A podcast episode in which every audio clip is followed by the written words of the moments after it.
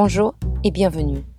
Vous écoutez les contes merveilleux de l'armoire à linge, le podcast où les histoires extraordinaires de gens ordinaires sont contées ou racontées.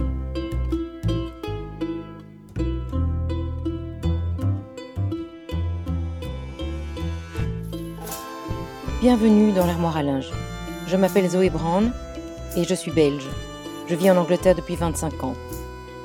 Pour ceux qui ne connaissent pas le concept, je vous parle en effet depuis le confort de mon armoire à linge. Bon ok, c'est une grande armoire à linge, plus ou moins 2 mètres sur 3. Il n'y a pas de fenêtre, juste un boiler. Il y fait bien chaud, surtout en été. Il y fait bon parler, bon écouter, bon raconter. Je vous parle d'ici non pas parce que je suis confinée, mais parce que le son y est excellent. En effet, tout autour de moi, il y a des sacs de couchage, des serviettes, des draps, et des couvertures, des boîtes de vêtements que j'aurais dû donner au magasin de charité. Et en fait, toutes ces choses-là, elles créent une bonne acoustique, comme dans un studio. Et puis, c'est intime ici, dans l'armoire à linge.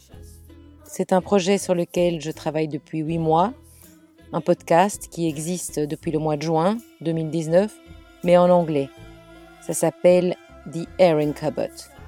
J'y raconte les histoires extraordinaires de gens ordinaires. En gros, j'écris un site internet, une page Facebook, Instagram, Twitter, et par ce biais, les gens m'envoient leur histoire. Parce qu'en fait, on a tous en nous une histoire extraordinaire. Ces histoires, elles sont souvent anonymes, mais pas toujours. Vous découvrirez si vous en avez envie. 15 histoires sont déjà publiées sur le site The Airing Cupboard. Et si vous voulez les écouter, elles sont disponibles sur iTunes, Spotify et toutes les autres plateformes. Ce n'est pas un projet commercial, c'est juste un hobby. Un hobby qui me rend heureuse et qui, je l'espère, rend heureux ceux qui écoutent. Mais bon, je ne vais pas trop m'étendre. En fait, cette histoire est la 16e. Je la raconte en français pour la toute première fois, parce que comme vous l'entendrez, ma mère est à l'hôpital. Avec le coronavirus et l'isolement, elle est un peu comme dans un désert, son désert. Et je me suis dit que ça lui ferait du bien de pouvoir entendre ma voix et de pouvoir écouter cette histoire qui d'ailleurs lui est dédiée dans sa langue maternelle, le français. J'essaierai de traduire les 15 autres histoires au fur et à mesure des semaines, pour elle, si c'est possible. Ce confinement m'offre le temps, donc voilà. Mam, cette histoire, elle est pour toi. Cette histoire-ci est différente de toutes les histoires que j'ai déjà racontées sur le podcast Airing Cupboard. En effet, la première partie est bien réelle, basée sur les faits. Cependant, la seconde partie de cette histoire est le pur fruit de mon imagination. Cela ne s'est pas passé, pas encore. J'ai décidé d'inventer la fin de l'histoire parce que j'avais besoin d'espoir. Peut-être en avons-nous tous besoin. Ma mère, la grande dame de cette histoire, est une femme vibrante, vivante. Elle a énormément d'amis, que ce soit les siens ou les miens. Une flopée de petits-enfants, un super compagnon. Elle aime rire, lire, jardiner. Peut-être est-elle un peu excentrique. Elle n'aime pas s'habiller de gris, de brun ou de noir. Et elle aime les boucles d'oreilles de couleur qui pendent. Elle est très belle, même maintenant proche de ses 80 ans. Sa foi est vivante en elle, mais c'est une foi personnelle qui lui appartient à elle et qu'elle ne partage qu'avec ceux qui le demandent. Elle est en très bonne forme physique et c'est une marcheuse extraordinaire. Elle vient de compléter un pèlerinage depuis sa maison en Belgique jusqu'à Assise, en Italie. Et puis, parce que ça ne suffisait pas, elle a continué jusqu'à Rome, où elle a rencontré le pape, bien sûr, après lui avoir demandé une audience. C'est donc avec choc qu'un matin, nous apprenons qu'elle a été emmenée à l'hôpital dans la nuit. Problème neurologique. La mobilité est atteinte. Ils font des tests. Et pour moi, commence alors la grande danse des trajets entre l'Angleterre et la Belgique, afin de pouvoir passer le plus de temps possible avec elle à l'hôpital. Après quelques heures de voyage, J'arrive le matin avec une boule d'anxiété dans le ventre. Une anxiété qui disparaît dès que j'arrive dans sa chambre et que je pose mes yeux sur elle, là, couchée dans son lit. Elle qui m'accueille avec son beau sourire. Rayonnante comme un grand soleil au milieu des tubes, des fils électriques et des draps blancs.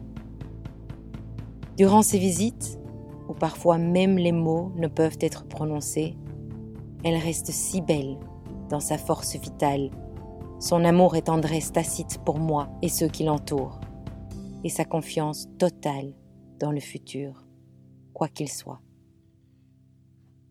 L'hôpital dans lequel elle est est gigantesque, une énorme machine de santé et de soins, succession de corridors, d'étages, de départements, salles d'opération, d'auditoires. Il se situe juste de l'autre côté de la frontière linguistique, en Flandre, Souvenez-vous, il y a trois langues officielles en Belgique. Et ici, à l'hôpital, les docteurs, les infirmières, les porteurs, tout le monde parle le flamand. Ce n'est pas la langue maternelle de ma mère, mais malgré le désordre dans sa tête, petit à petit, elle parvient à se souvenir, à mettre les pièces du puzzle en ordre, et elle parvient à communiquer. Communiquer son positivisme, sa gratitude, et son émerveillement. Et je vois qu'on l'aime bien. Un matin, un de nous remarque ses mains. Les ongles sont vernis de rouge. Ce n'était pas le cas le soir avant. Étrange. Qui lui a peint les ongles? Ça a été fait à la perfection. Pas de rature, pas de dépassement ni de paquet. C'est étonnant de voir ses mains parfaitement manucurées, reposant sur les draps blancs du lit d'hôpital. Ce rouge brillant qui parle d'ailleurs, un ailleurs loin des perfusions, des machines et des souffrances. Lequel de ses enfants ou de ses amis a pris ce temps tendre pour lui offrir ce moment de féminité et de dignité? On s'enquiert, on demande, personne. C'est le mystère complet. Deux jours plus tard, me revoilà dans sa chambre d'hôpital. Les docteurs et les infirmières vont et viennent toute la journée, impressionnants dans leur intelligence, leur connaissance et leurs expertises, concentrés sur leur travail, sur leurs patients, prenant le temps de sourire, de réconforter, d'expliquer. L'équipe de jour s'en va pour un repos bien mérité, et arrive l'équipe de nuit.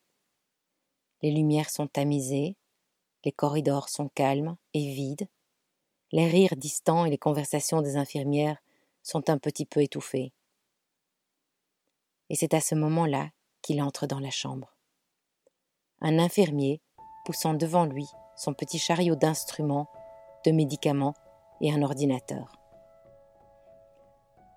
Il doit avoir 28, 30 ans. Il a un visage splendide, et ses yeux me rappellent ceux d'un chat. Ses gestes sont calmes, précis, et je remarque de la douceur et de la tendresse dans la façon dont il s'occupe de ma mère. Son uniforme à manches courtes lui laisse les avant-bras dénudés, et sur sa peau, je vois un tatouage.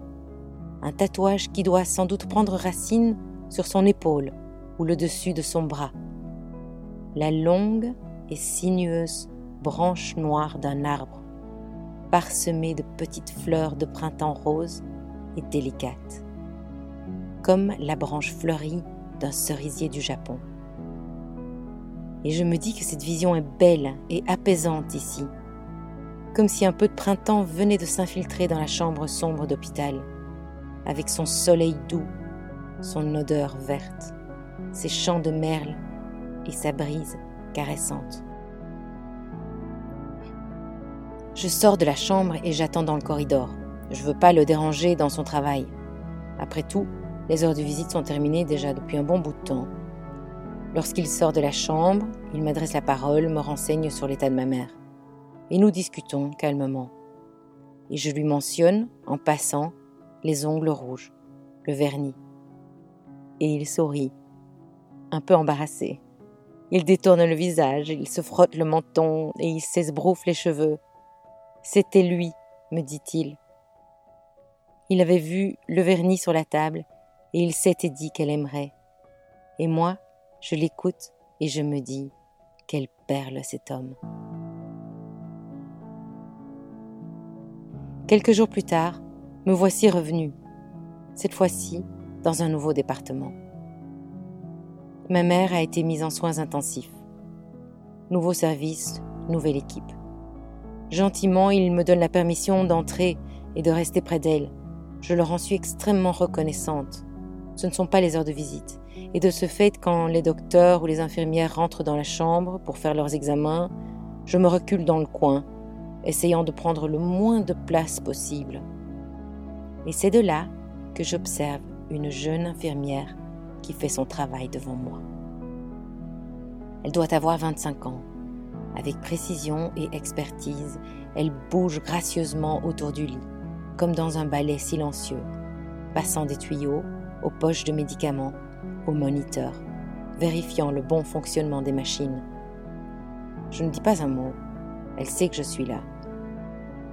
Elle porte un masque une combinaison protectrice, et seuls sont visibles ses cheveux blonds ramenés dans une queue de cheval soyeuse qui s'échappe de son chapeau protecteur, et ses yeux qui passent rapidement du moniteur aux perfusions aux patients.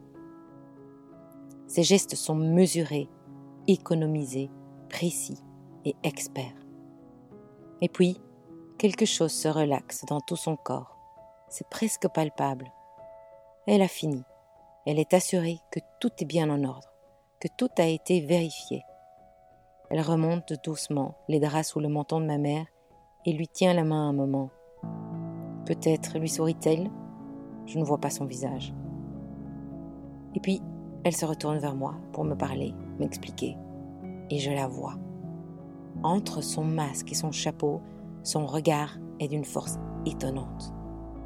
Comme un faisceau d'énergie et de lumière. Ses yeux sont vert pâle, comme l'eau d'une bonne source. Ils sont bordés de longs cils noirs qui se regroupent en une toute petite boucle au coin de l'œil. Et ses yeux me rappellent ceux d'un chat. Et ils me rappellent à l'infirmier tatoué à la branche de cerisier, là-haut, cinq étages au-dessus de nous. Elle retire son masque et me parle. Elle m'explique la situation, me rassure. Elle est vive et intelligente, sympathique. Elle est très jolie aussi. Quand elle sourit, sa bouche pas du côté gauche et une petite fossette se dessine dans sa joue. Je n'ai qu'une chose en tête, c'est lui parler de l'infirmier. Ils iraient tellement bien ensemble, ces deux-là. Je sais, c'est insensé, mais c'est plus fort que moi. Et je le lui dis. Elle rit. Elle fait danser sa queue de cheval autour de son visage. Elle me regarde de côté, une petite étincelle dans les yeux verts. Elle me demande s'il est beau, s'il a des belles dents. On rit. Je lui dis que je ne sais même pas s'il est célibataire.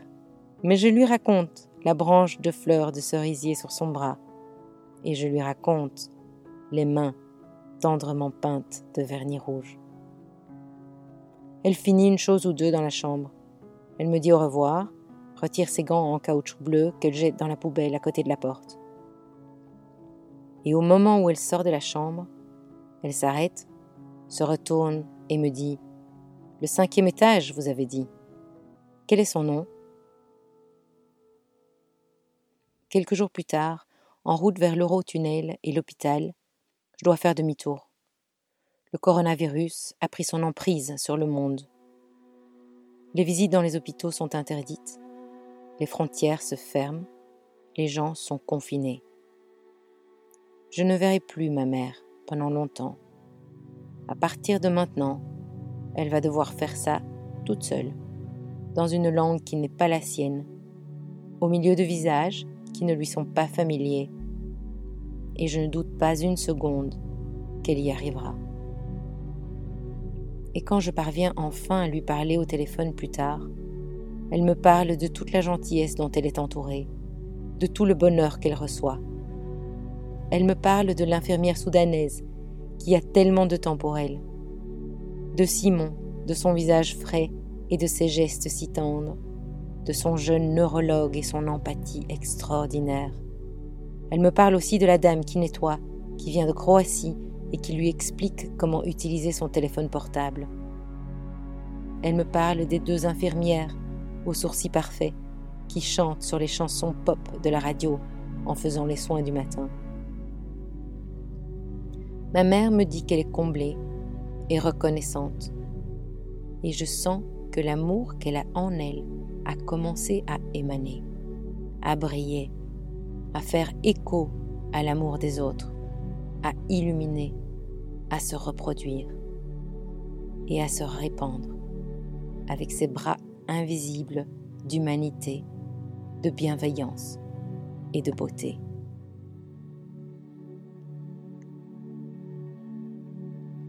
Ma mère me dit aussi qu'une vieille prière a réapparu dans sa mémoire et qu'elle la récite tout bas souvent, que ça l'aide. Et cette prière dit ceci. Donne-moi la sérénité d'accepter les choses que je ne peux changer, le courage de changer celles que je peux changer, et la sagesse de connaître la différence.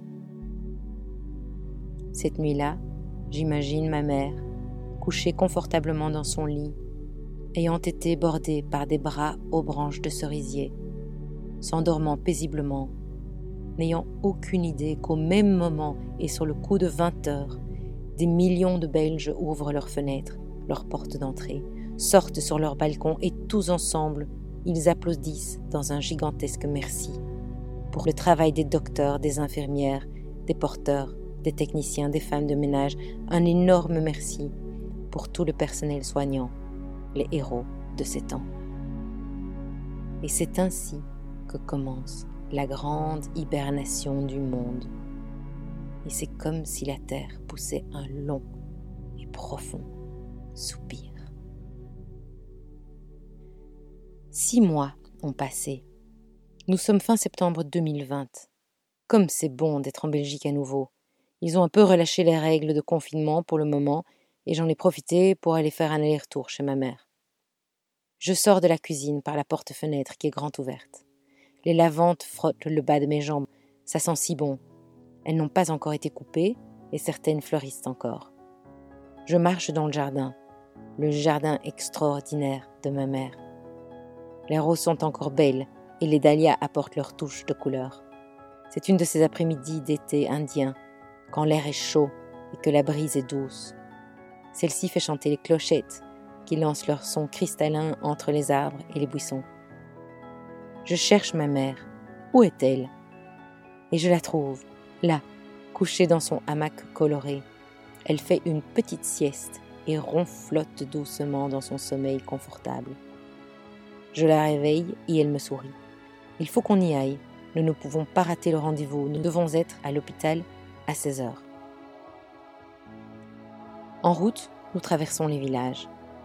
Les gens sont assis sur des chaises en plastique, sur le pas de leur porte ou dans leur garage ouvert. Oui, c'est très belge. Les enfants passent et repassent devant eux en vélo. Un groupe de jeunes est couché dans l'herbe. Et ces scènes me rappellent celles de mon enfance. Et je me demande si quelque chose a changé au cœur de notre société.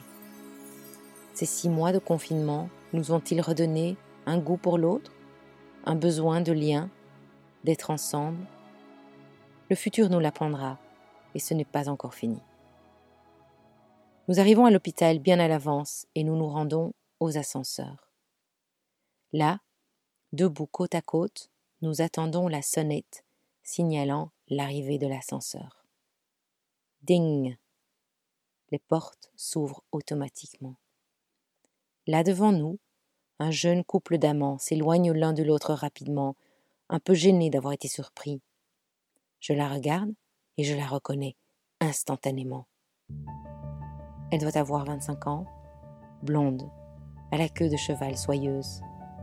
Et elle me regarde. Son regard est d'une force étonnante, comme un faisceau d'énergie et de lumière. Ses yeux sont vert pâle, comme l'eau d'une bonne source. Ils sont bordés de longs cils noirs qui se regroupent en une petite boucle douce au coin de l'œil. Elle tient fermement l'avant-bras de son amant, et mes yeux sont naturellement attirés par leur attache. Et là, je le vois. Un tatouage qui doit sans doute prendre racine sur son épaule ou sur le dessus de son bras. la longue et sinueuse branche noire d'un cerisier parsemée de petites fleurs de printemps roses et délicates, comme les fleurs d'un cerisier du Japon. Bien sûr, ni l'un ni l'autre ne nous reconnaissent, ni ma mère, ni moi.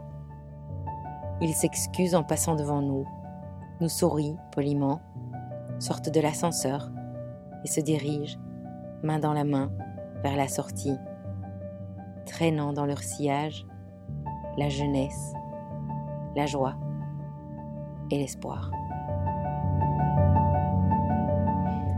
J'espère que vous avez aimé cette histoire, mi-réelle, mi-espérée. Pour moi, ça a été comme une bonne thérapie d'y travailler et de la raconter. Dites-moi ce que vous en avez pensé, et si vous avez le temps ou l'envie, faites un avis sur euh, iTunes et surtout partagez. Comme je vous l'ai dit au début, j'espère utiliser ce temps d'arrêt pour traduire les 15 autres histoires qui existent déjà sur le Airing Cupboard et donner réellement naissance au podcast de l'armoire à linge. Mais je ne promets rien, on verra de quoi le futur sera fait. Mais si vous pensez que vous avez une histoire que vous aimeriez que je raconte, contactez-moi. Peut-être que ça vous fera autant de bien d'y travailler que moi. Vous pouvez me contacter via mon site internet www.theairingcupboard.org ou via ma page Facebook ou euh, Instagram, Twitter. Vous faites juste une recherche pour le The Airing Cupboard et vous devriez pouvoir reconnaître le logo. Il est très semblable à celui de l'armoire à linge. Voilà, je vous souhaite tout le meilleur pour les semaines à venir. And until we meet again, dans l'armoire à linge, au revoir.